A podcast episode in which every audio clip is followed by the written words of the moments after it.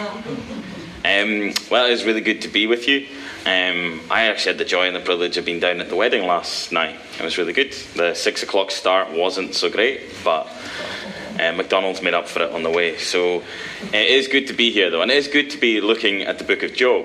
And as I've been thinking about it, and as I've been spending this time going through it, and as I've just been spending my time in this church, I've been thinking, and maybe you've had these questions yourself.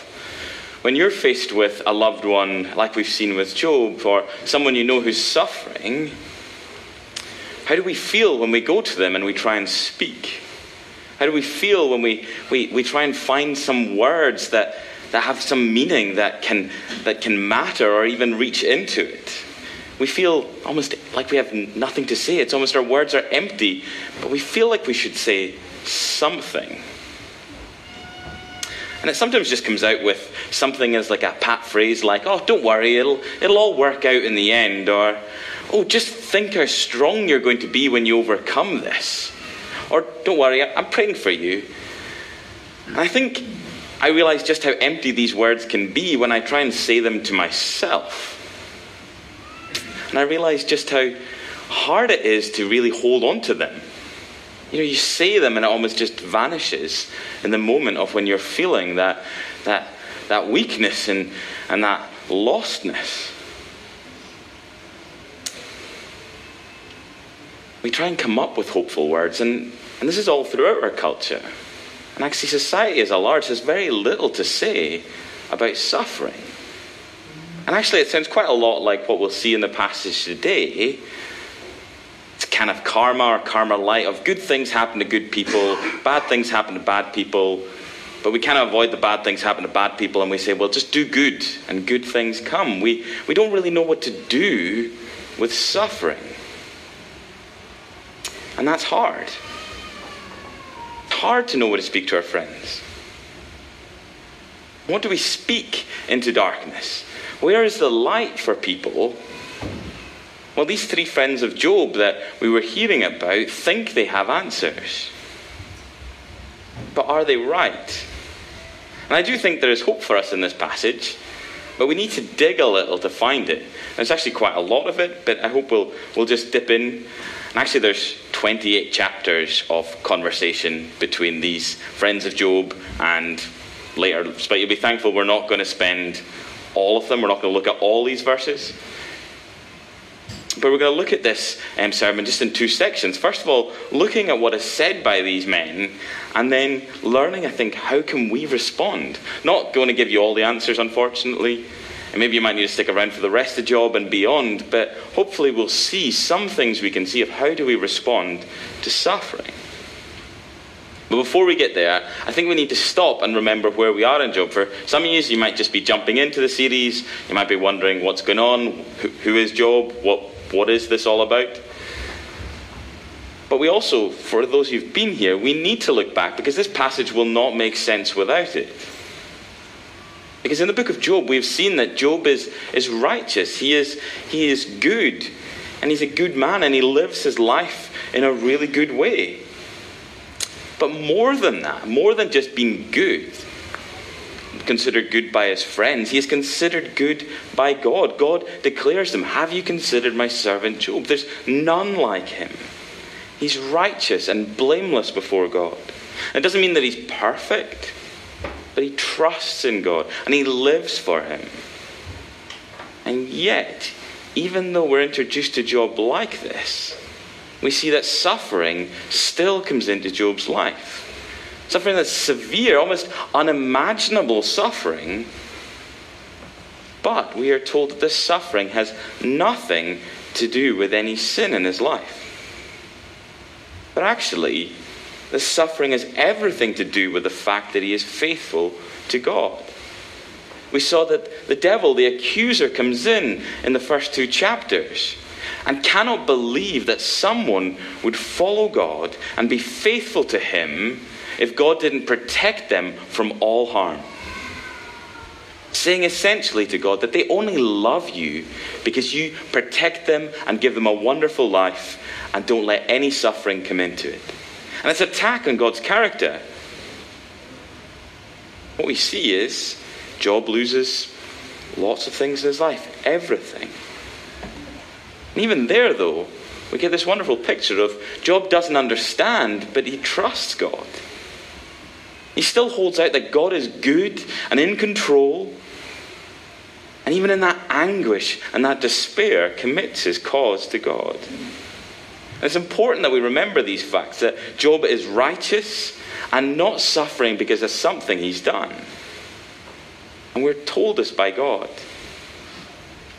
But while we know this, while we've been told this in the introduction, Job and his friends haven't. They're in the dark to why all this is happening. To this catastrophic change in Job's life. And this news of this change, this news of this suffering has spread. And we're introduced to three friends of him who come. They come from a distance and they come to him, and they're called Eliphaz, Bildad and Zophar. We're introduced to this back in chapter 3. They come from different places, and these are men who fear God, and they come to comfort God. We're told they come with a purpose to bring him comfort. Like I said, this comfort comes in three cycles, and each time these men speak to Job, they come with an appeal, and then Job responds, and then the next one steps up, and he speaks his peace. And this goes on for 28 chapters, and actually it's wonderful, and it's great to go and look at. And we're going to be jumping into different places with Ali and looking at some of what Job says, but we're going to focus on what these comforters say. And because most of it covers similar themes, we don't really have to spend all of our time looking at it, because they seem to only have one message. They seem to only have one thing to say in the face of this suffering. And actually, what they say gets shorter and shorter as it goes on, until you come to the last guy and he only has like 6 lines. He doesn't really have anything to say. And their argument is simple enough. They look at the world around them, and they have come up with a nice, easy solution. Like many people around us, they believe that if you're good and you're just and you're kind and you do the right thing, then God will obviously reward you. And if you do evil, then obviously bad things will happen. See, they hold this as a universal truth. This applies to everything. And so what they do is they come to Job without knowing a situation and just hit him with it. Doesn't matter what he responds, but they come back. But Job, you must remember, good things happen to good people. And look at you, Job. Can't really say that. You must have done something bad, Job. And actually, when Job responds that he hasn't, nothing's changed. He still loves God. He still serves him. It almost makes them more and more angry and more indignant. Maybe angry is not the right word, but they come back at him. And they come back and they say, come on, Job, you must have done something. And what you see in Job's responses is his anguish at his apparent loss in his relationship with God. He believes somewhat that losing the gifts means he's lost the giver. But he doesn't look for restoration of these things, but he looks for restoration with God. And what you find as you go through these comforters isn't any comfort or compassion, and isn't any help to restore this distance. Actually, they make this distance almost seem greater for Job.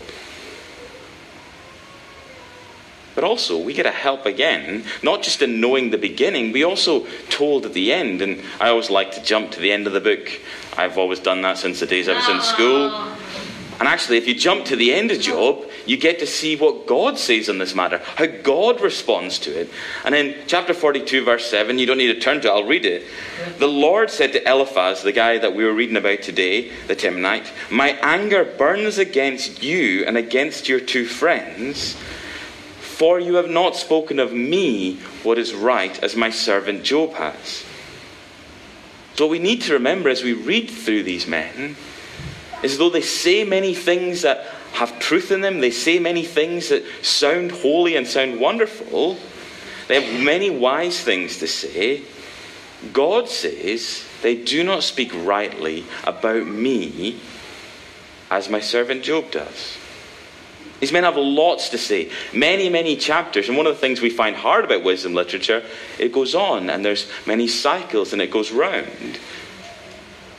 But actually what you find is when you reach the end and God speaks, these men are silent. They have nothing to say. But let's look at these men. They come from this long journey and they finally see Job. If you look at me, it says they do not even recognize him.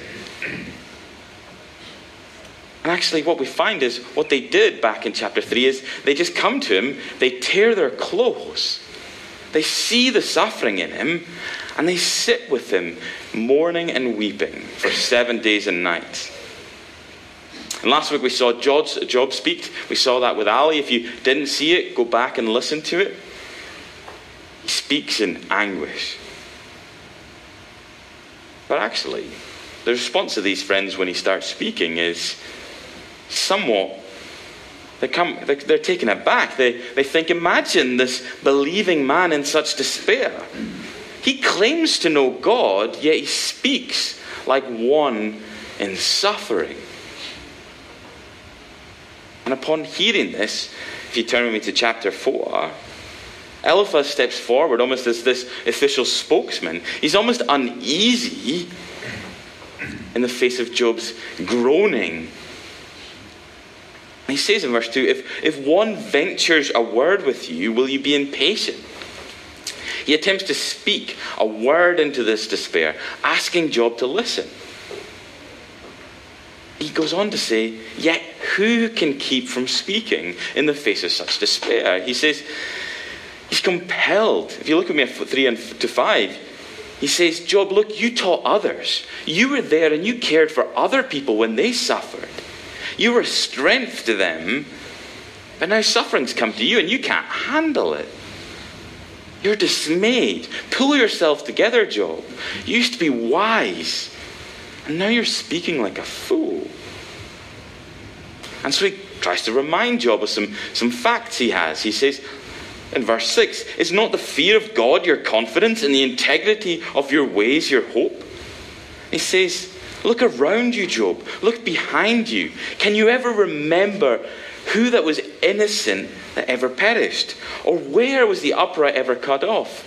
Give me one example of one innocent person who has ever come to an untimely death. He says it's never happened, never will. It's a fact, he says. Simple, he says. If you live to a happy old age, you're righteous. You die young, you can't have been upright. It's an easy formula to understand the world. Puts it into nice, easy boxes. And he comes to Job with that. And his views based on his rock-solid experience of his life. He says, as I have seen it, as I look at the world in verse 8, those who plough iniquity and sow trouble reap the same. If you plant trouble, you will harvest trouble. In verse 7 he said the good don't really suffer. In verse 8 he says the opposite, the wicked get their just rewards. And he says in verse 9 it's God who does this. The wicked get their judgment. He goes further and he says, Job, you believe you're right with God? Are you so sure? You jump down with me to verse 17. He says, can mortal man be in the right before God? Can a man be pure before his maker? The question is it even possible to be pure before God? Can it be possible to stand before God? To be pure in his presence? And it be raised, and this is something that will come up throughout these men as they speak. He says it himself in chapter 15, verse 14. He says, what is man that he can be pure? Or he that is born of woman that can be righteous? And his other friend Bildad, he jumps in 25. How then can man be in the right before God? How can he who is born of woman be pure? And they have this answer, it's no. You can never have hope of being right before God. So if anything bad happens to you, it must be you've done something wrong. This is the explanation for life. And it's almost foolish, he says, to expect to understand anything beyond this. Just accept it. Don't cry out like Job does. And in chapter 5 and verse 1, he continues asking him, who would respond to you speaking in such despair, suffering so much and believing that you can still be right with God? He says to him, call now, is there anyone who will answer you? To which of the holy ones will you turn? Is there any of the holy ones who will speak in your behalf? Come on, Job, where is your evidence for being righteous? Is there anyone who will intercede for you? No? Not even one of the holy ones? He says this thinking, and he goes on, he says, believing this way that you can be right before God and yet suffer is to be a fool. And that's a question that kills fools. And he speaks in a matter-of-fact way, or almost cruelly in verse 3. He says, I have seen the fool taking root, but suddenly I cursed his dwelling. His children are far from safety. They are crushed in the gate, and there is no one to deliver them. You cannot help but feel, as he speaks to Job, that you feel Job's pain. As Job remembers that this is similar to his own situation. This is what happened to him. The point is, here, Job, no one can be right with God, and this is what happens. This explains your suffering. And Eliphaz almost goes into blind faith. He says in verse 7, man is born to trouble as sparks fly upward. This is just the way of the world, the way of living in a broken world. And his only advice is the same as those who come afterwards, the other two friends, is that Job to do as he would do. In verse 8 he says, as for me, I would seek God, and I would commit to him my cause. If you sinned, and you must have, seek God and live. And we must see that he is genuine. He comes to him as a genuine friend. You see this at the end in chapter 5 verse 27. He says, behold, this we have searched out, and this is true. Hear it and know it's for your good. He wants them to see that this is what has accumulated his knowledge. This is what he believes, and it believes. This is what's going to help Job. So listen up. And what we see in the rest of chapter 5 is that you could almost be reading it from any psalm. It sounds good, and it's almost a lovely picture of God, except he says in verse 9 that the actions of God can't be known. We can't understand, and we shouldn't try to understand. He says in verse 17, if it's actually Job's to be blessed if he's been corrected. And don't speak against it. Don't weep, Job. This is for your good. Blessing's going to come. And actually then he goes on to promise that God is going to protect him from all harm. In verse 19, from 6 troubles, and in 7, no evil will touch you. And God will give you abundantly children and land and security. But actually, what we see in what Eliphaz is trying to comfort and counsel in Job is actually, it's a bit ironic. It's kind of exactly what Satan came and said. That God, they only love you because you protect them and you give them blessings. Rather than saying God is worthy to be praised. That sounds just like what Satan said. That God, they'll only love you if you protect them. But what we see and why these conversations go on for so long is Job doesn't roll over. He knows. And Ali will go on and look at these as we go through the next few weeks. Job may be in despair. Job may be suffering, but he knows that these simple answers don't just work. These simple ways of the world, they don't answer the deep heart of suffering. It doesn't explain who God is. In chapter 13 and verse 15, Job is so certain that God is God no matter what comes. And that God is good and in control. He says, and it's a wonderful verse. He says, yet if he slays me, I will trust him. Job is certain on who God is and his life being safe with him. Job rejects these men's counsel, though it torments him. And this is why these speeches go on for so long. They believe they're right. And Job actually comes to them with a bit of sarcasm in chapter 12. At one point he says, no doubt you are the people, and wisdom will die with you.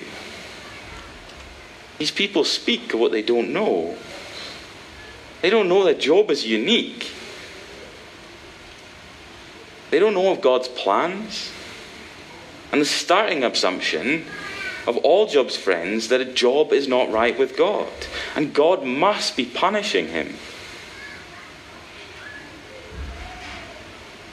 But actually, the scale of Job's suffering and his righteous suffering is a declaration that people will and do trust God.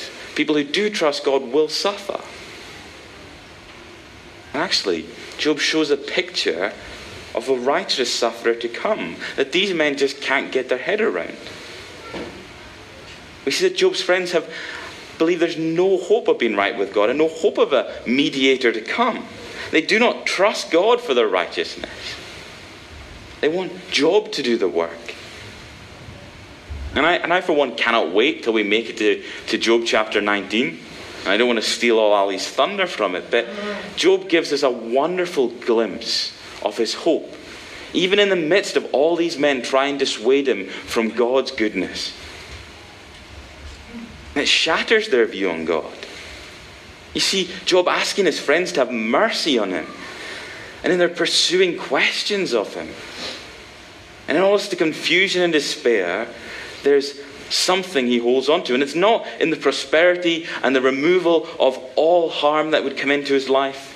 He says in chapter 19, verse 25, he says, "For I know that my Redeemer lives, and at the last he will stand on the earth. And after my skin has thus been destroyed, yet in my flesh I will see God." And it's almost like he goes on to saying he wants this to be written down. He wants people to know this. And he also says he faints at the picture of this, at this picture of what's to come. See, Job's a believer in God. And actually, he has faith that God is going. He doesn't know what's going on, but he knows that God is righteous and God is true and God will mediate for him.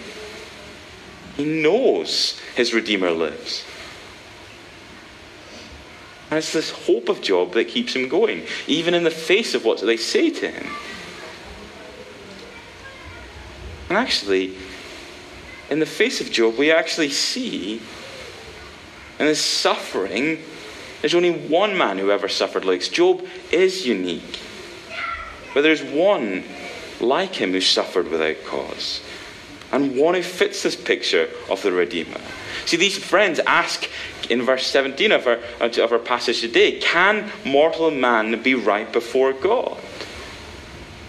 Yes, Job will say, through this Redeemer to come. They ask, who is it that is innocent that ever perished? Well, we know Jesus is innocent and yet he perished. Can't be true. They ask, is anyone who will answer you, Job? Is there anyone who will speak on your behalf? Job says, yes, there is. Job is here to say that actually good people and people who trust in God do suffer. People who love God do suffer. And actually, suffering doesn't disprove any of that. And actually, these men say, look around you at the world and see that this is true. But Job at one point says, well, actually, it's not. You say, actually, he says, look at the world.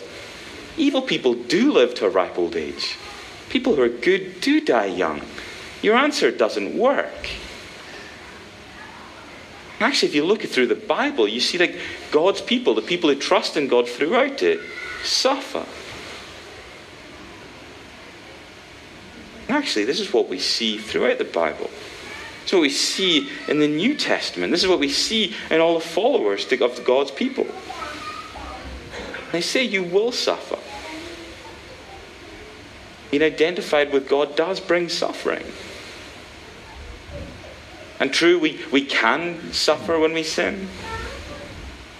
When we do things that dishonour God, there's sometimes consequences. When you speed through a school zone, there will be consequences. And if we never ask people about sin in their life, then we might be just as foolish as these friends. But if we condemn instead of weeping and seeing that suffering for a for a Christian especially, is a lot more complex. But what is clear is actually if you trust in God and trust in Him for your righteousness, you will suffer. But that suffering never has anything to do with your judgment. It never comes to you, as these men claim, as something you've done wrong. So how do we comfort? How do we comfort people? What are we to say to people? Because actually the world doesn't have much to say. It doesn't have much to offer people. But a lot of it is just sitting and weeping with people, mourning with them, helping them in practical ways. And there's times for truth, there's times for speaking. And the book of Job is not saying you should never speak in case you end up like one of these men saying something foolish, but that we should speak rightly about who God is. There's much about God's plans that we don't know in people's lives. And this book is wisdom literature. It's to help us to speak rightly, to think rightly. And wisdom is responding with the right words in the right situation. These men have shown themselves to be fools. They don't speak about God rightly. They speak about God, but not from God. They spoke only to Job, but they don't speak to God on his behalf. But unlike them, there's much that we can say. There's much that we do know, and there's much that we have to say to people. We can be unsure of all the reasons why, and why suffering is there. We don't have to have all the answers. But we can have confidence that our Redeemer lives. We can have confidence that the people can be right with God and yet still suffer. And also it helps us to understand our own experience of this world. As we suffer and as we feel the weight of the world. The wisdom is, how do we apply the good news of Jesus to our own hearts as we feel that there's a distance between us and God? And how do we speak to others as they feel, how could I ever come to God?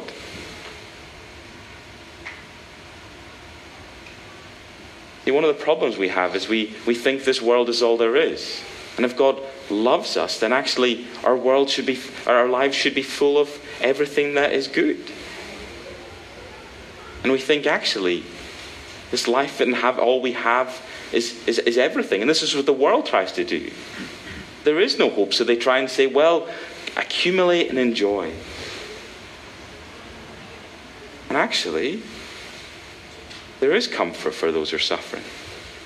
And we are to comfort people who are hurting. God can and does heal and restore now, but has promised that healing and comfort will come. We do have abundant hope to offer people. And actually there'll be a day when tears are wiped away. But that's not the world that we live in right now. Sometimes they are. And actually what we see is Paul can speak in the New Testament. He writes to the Corinthians and he says the sufferings that he faced serving Jesus and living for him led him to the point of where he despaired of life itself. He was brought to the edge and felt he had no strength left. And he asked for these Corinthians to pray with him. To pray that God would strengthen him and then rejoice in seeing that strengthening come. Paul corrects this idea that Christians should be these people who are always outwardly happy. We think we should always be people who have to smile even though we hurt. And actually, this is the problem that these friends had with Job.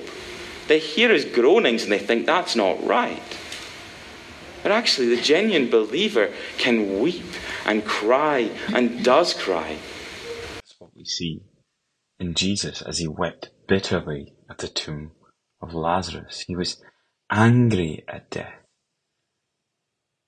And even though he would raise Lazarus, moments later he still wept at the death of his friend.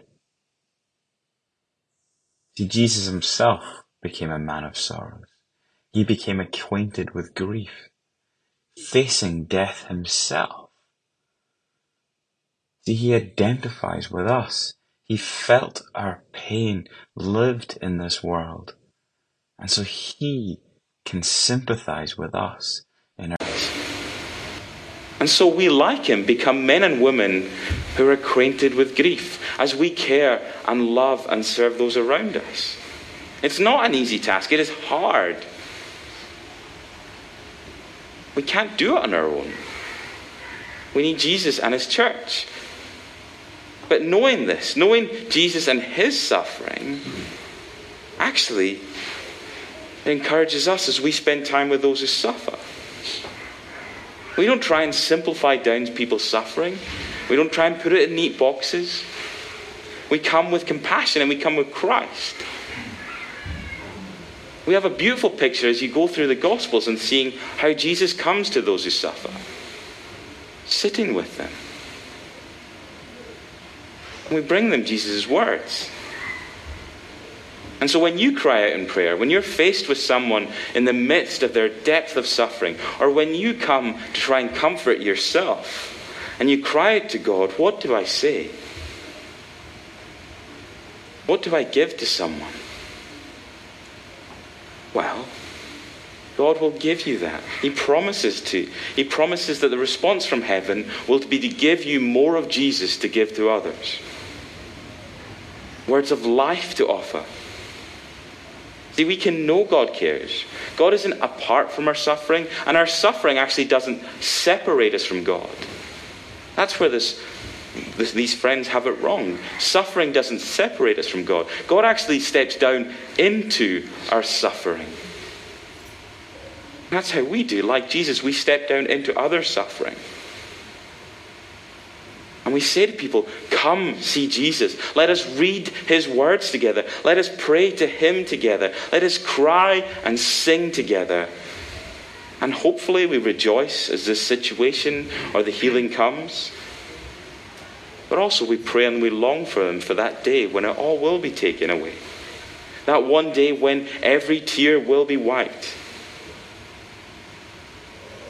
And actually, Job teaches us that for him, his longing wasn't to be freed from his trouble, but for God to be with him in his trouble. This is his great longing. This is our longing for those around us.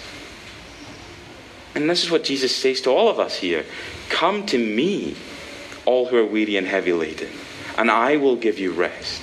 He says, come. He doesn't say, your suffering keeps you away from me. He says, come. I will take your suffering. I will take your pain. And we're to tell others to come. So let's pray and ask God for his help. God, we struggle in the face of our own suffering and the suffering of this world. And Lord, there's so much that tries to give us easy answers. But Lord, we thank you that you have answered suffering. You have spoken to it and you said, I will take it on myself. You are the man of sorrows who became acquainted with grief, who bore suffering upon himself. Lord, who sympathizes with those who are suffering. But Lord, who grieves over the suffering of his people. Lord, who came into this world to save those who suffer, so they might be with you in a place that is free from suffering, in a new world. And Lord, help us to be a people who go out into this world. As people put on brave faces and pretend that life is wonderful, Lord, help us to be people who are real, who weep, who cry, but are full of hope that our Redeemer lives. That actually our God knows suffering, and our God knows the suffering of those we meet before we even go there. Lord, go with us. Help us in this day. Help us as we go through our week. And Lord, would you be near any today who are suffering. Bless us and keep us in your mighty name. Amen.